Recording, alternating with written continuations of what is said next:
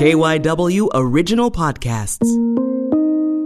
For more stories about the coronavirus pandemic in Philadelphia, subscribe to KYW In Depth on the radio.com app or wherever you listen to podcasts. The coronavirus pandemic from KYW In Depth. Congress is spending more than $2 trillion on a relief bill while much of our economy is shut down because of coronavirus. That seems like a massive amount of money. So, what exactly is in the bill? How much of it is going to help you and your family, your employer? We wanted to break this down, so we invited one of the smartest people I know. His name is Steven Portnoy. He's the White House correspondent for CBS News. To come on the podcast and explain what what's in the bill, how much of it is money that you're going to see directly, and how much of it is going to be used in ways that maybe you, you don't see quite as apparently to keep the economy running while so many people are out of work.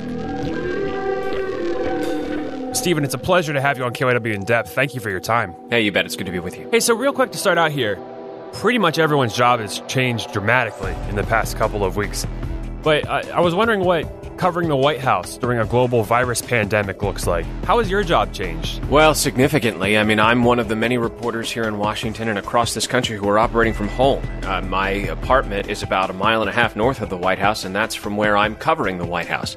Uh, we have figured out a way technologically for me to be uh, just as functional and talking to you remotely uh, as I would be if I were covering the White House. I have an eye right now uh, on a live shot of the uh, north lawn of the driveway where officials uh, are, sometimes hold those gaggles. I have live pictures from the briefing room, and I'm able to work fortunately, uh, on the radio just as efficiently as I would from my booth, the soundproof booth we have for CBS News in the basement of the White House press office just beneath the briefing room.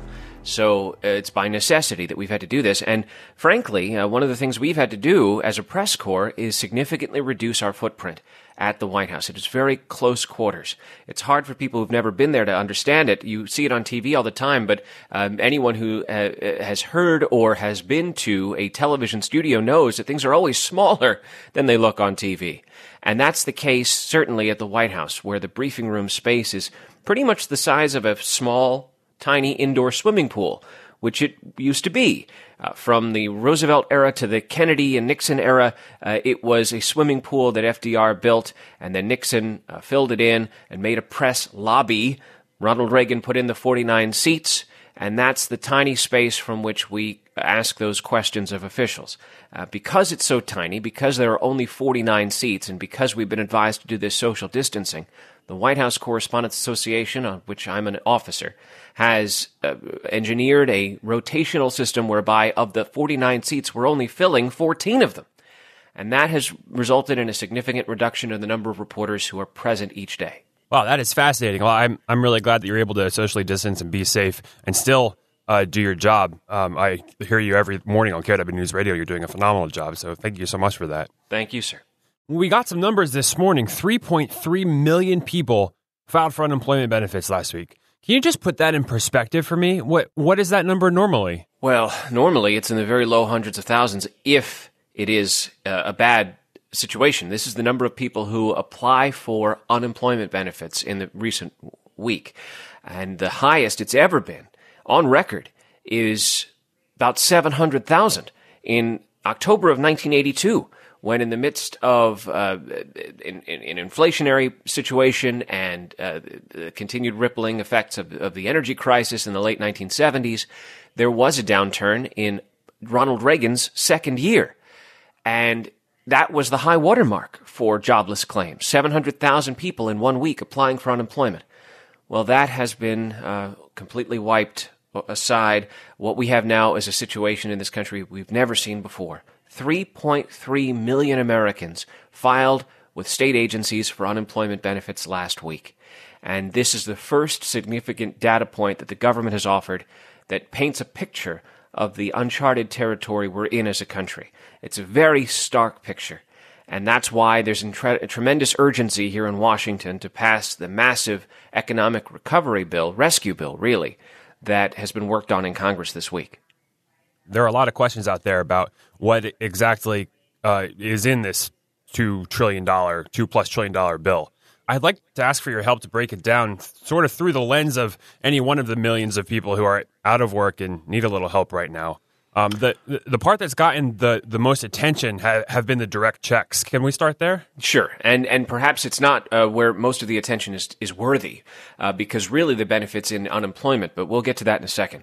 When it comes to the direct checks, what we're talking about is people who in either 2018 or 2019 made less than six figures as individuals.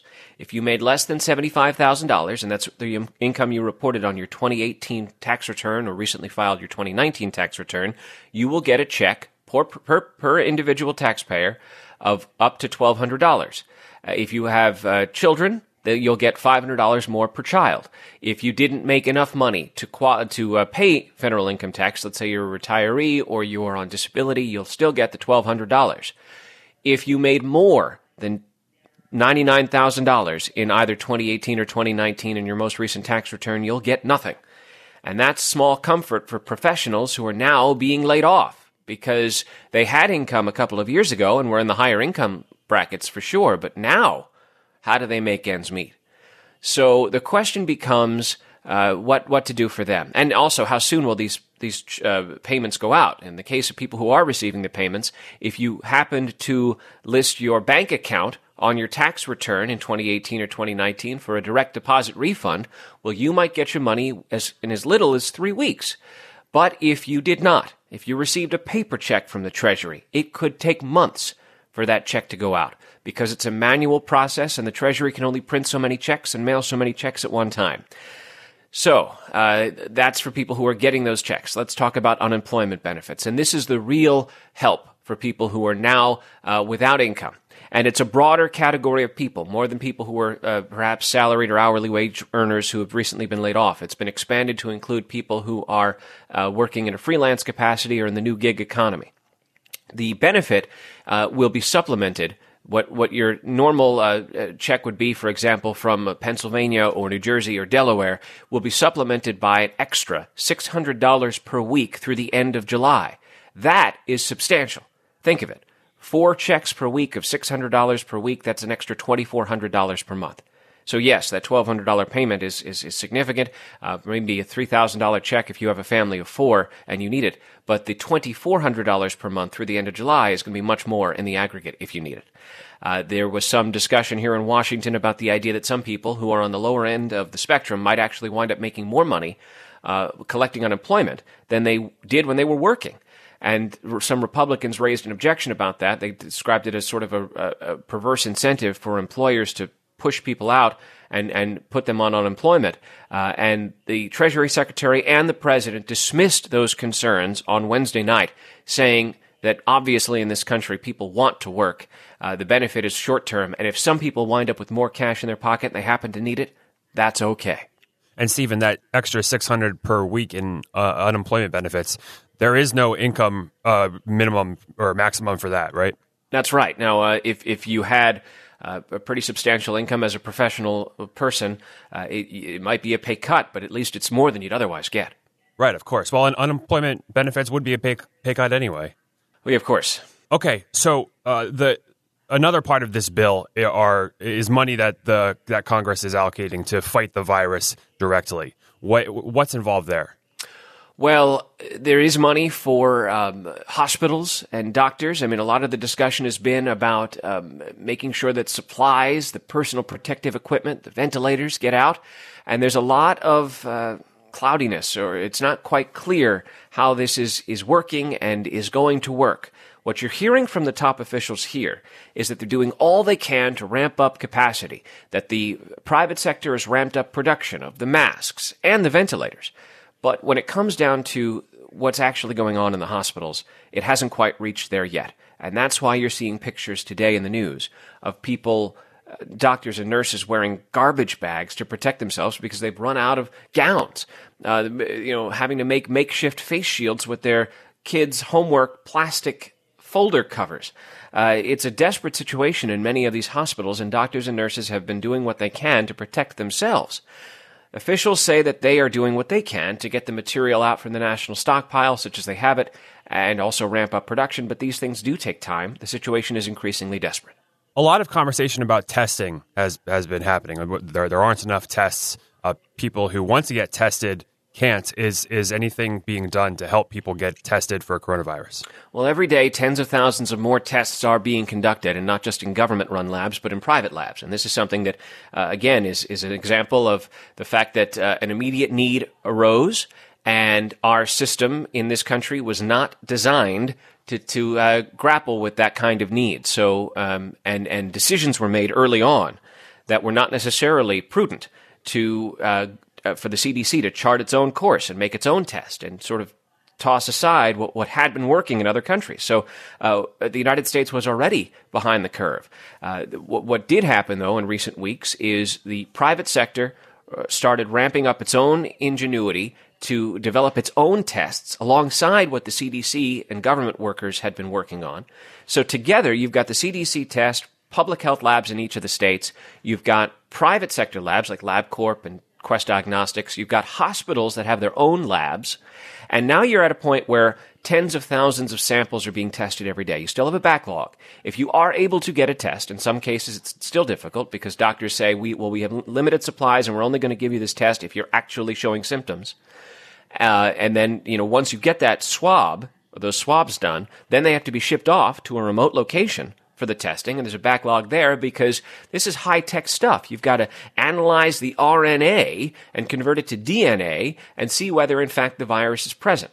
What we just learned today is that there's another company that's developed what, what they expect will be a finger prick test where people can be tested for the antibodies for the virus, and that that test can come in in about 15 minutes. If you've ever taken an HIV test, you know that what the test does is it, se- it, it senses whether HIV antibodies are in your blood, not whether you exactly have the virus, but whether your body has responded to the presence of the virus.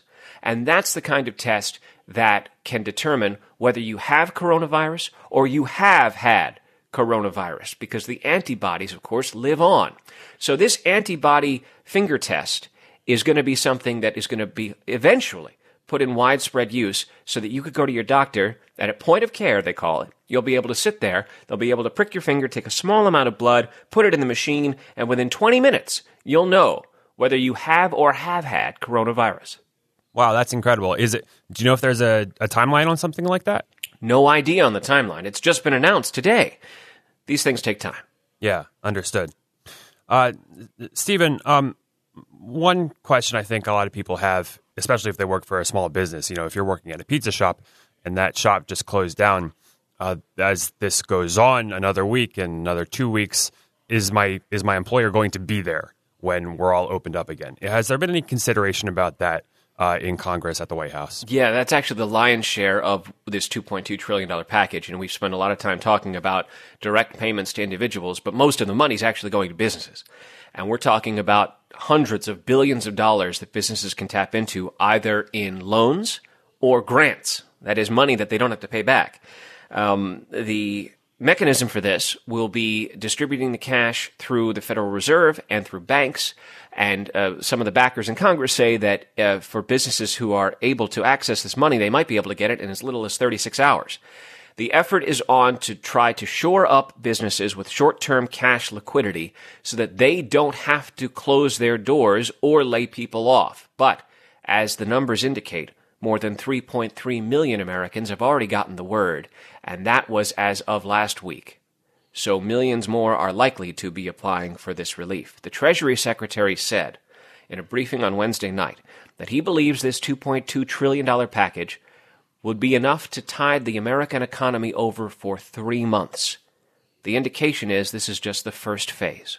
We've heard a couple governors saying that, uh, you know, this is great, but there's just not enough money in this bill to help uh, them uh, survive. You know, s- states are not getting uh, the amount of money that they normally get in from taxes. Um, what what is in this to help states themselves, Pennsylvania or New York or what have you? Some money, but not nearly enough. And the point is absolutely right.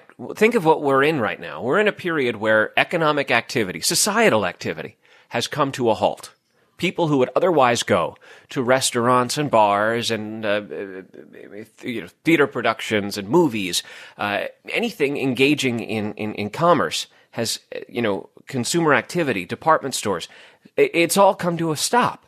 And so certain aspects of our, of our economy continue humming along to a degree. I mean, the, the you know the shipping industry, uh, grocery stores. Uh, you know, obviously, you can think of things that people need that they're still able to access. So those aspects of the economy are, are moving along, perhaps a bit hobbled from a staffing perspective, but they're moving along. But so much else of our economy, the things we do each day, the way our behaviors have changed, have been significantly altered. And we've never been through this as a country before, so we don't know how it's going to shake out. So one aspect of it, you're absolutely right, is the sales tax revenue that states and gov- and localities would otherwise depend on. And that has seized up. And until we get through this period, that's not going to flow again. So direct cash relief to governments is something that the federal government is also looking at. Steven, you're you're in the weeds of this, and thank you so much for uh, breaking this down and ex- explaining everything. Is, is there anything that you think uh, we haven't been paying enough attention to? Well, I think you know you, you, we we should focus on the fact that the public health officials are saying the only way for this virus to be stopped, barring the development of drugs that can be proven to be effective or a vaccine that can be proven to be effective, is for the human immune system to stop it in its tracks. And that's why we're in this period of social distancing. The economic damage that has been done to the country is a function of the fact that Americans are scared and are taking advice from public health officials and orders from government leaders. So until or unless the virus is stopped in its tracks, life won't resume as it existed just a few weeks ago. What we heard this week from Dr. Anthony Fauci is alarming, and he, of course, is the top infectious disease expert at NIH. He's got his eye on what's going on right now in the southern hemisphere. Just as we in the mid Atlantic are getting into our spring and summer, well, down below the equator, they're getting into their fall and winter. And what he's now observing are, early indications of cases ramping up in the southern hemisphere. And what he says is it's going to be inevitable then that even if the United States gets ahead of this, it'll bounce back in the fall. White House correspondent for CBS News, Steven Portnoy. Steven, thank you so much for your time. Stay safe. Please keep up the good work. You bet. You too. That's it for this episode of KYW In Depth Coronavirus. If you want to listen to more stories about the coronavirus pandemic here in the Philadelphia area, or if you just want to know how the news that you see on TV or hear on the radio will affect you personally, then subscribe to the KYW In Depth podcast. Just search for KYW In Depth on the radio.com app, Apple Podcasts, or wherever you listen to your favorite shows. I'm Tom Rickert, and we'll have another episode out soon.